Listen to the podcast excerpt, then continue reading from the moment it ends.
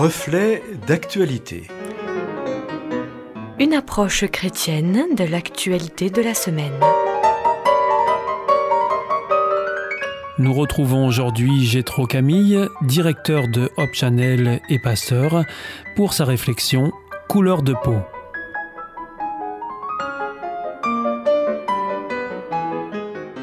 Créé à l'image de Dieu. Ce passage énigmatique de la Bible paraît devenir plus clair à la lumière de cette extraordinaire capacité qu'a l'esprit humain de créer, ne serait-ce que partiellement, sa propre réalité. Aussi, la mort de George Floyd et le racisme systémique qu'elle met en exergue interrogent sur le saisissant contraste qu'il y a d'une part entre l'incroyable capacité créatrice dont dispose le cerveau humain et d'autre part l'ahurissante pauvreté qu'il y a à évaluer la valeur d'une personne en fonction de la manière dont sa peau réfléchit la lumière. Il y a tant de manières de percevoir l'autre et je voudrais en proposer trois tirées de la Bible. Tout d'abord, scrutons le corps et sondons-en les merveilles. Dans le psaume cent trente-neuf, versets quatorze et quinze, une exclamation est scandée. « Je te loue de ce que je suis une créature si merveilleuse. Tes œuvres sont admirables et mon âme le reconnaît bien.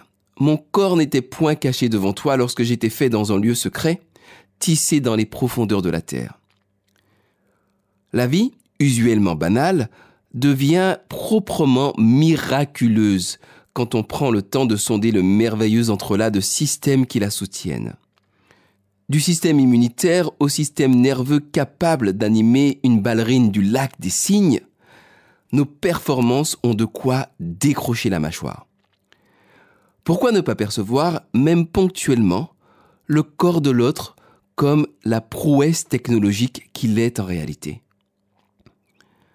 Deuxième perspective, scruter l'âme et réaliser avec Proverbe dix-sept, vingt-deux qu'un cœur joyeux est un bon remède, mais qu'un esprit abattu dessèche les eaux. Voilà une invitation à planter non des ronces et des orties sur le fertile terreau de nos émotions et de notre psyché, mais plutôt les fleurs et les fruits de la bonté. De la bonté non seulement pour nous-mêmes, mais aussi pour notre prochain. D'ailleurs, est-ce tellement différent ? Troisième angle, celui de son potentiel. Du petit berger au grand roi David, du peuple d'esclaves au peuple choisi par Dieu pour une cruciale mission diplomatique, de la Samaritaine marginalisée à la prophétesse, il y a tout un chemin de croissance que la Bible décrit.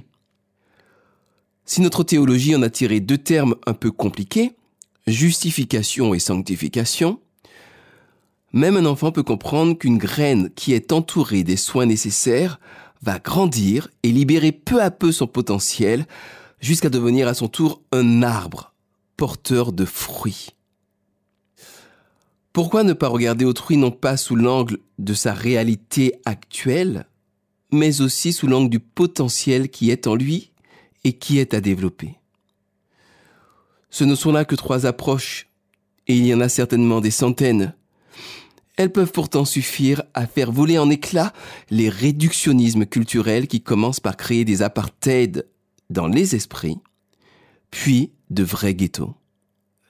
Quand on n'en a pas l'habitude, ces approches demandent un effort de discipline mentale au début. Mais lorsque les cloisons de nos préjugés tombent et que l'on commence à percevoir toute la richesse qui peut résider en autrui, le mépris disparaît au profit de la curiosité. La haine fait la place à la tolérance, la peur à l'ouverture. C'est alors que l'on découvre et que l'on apprécie la fabuleuse diversité du monde.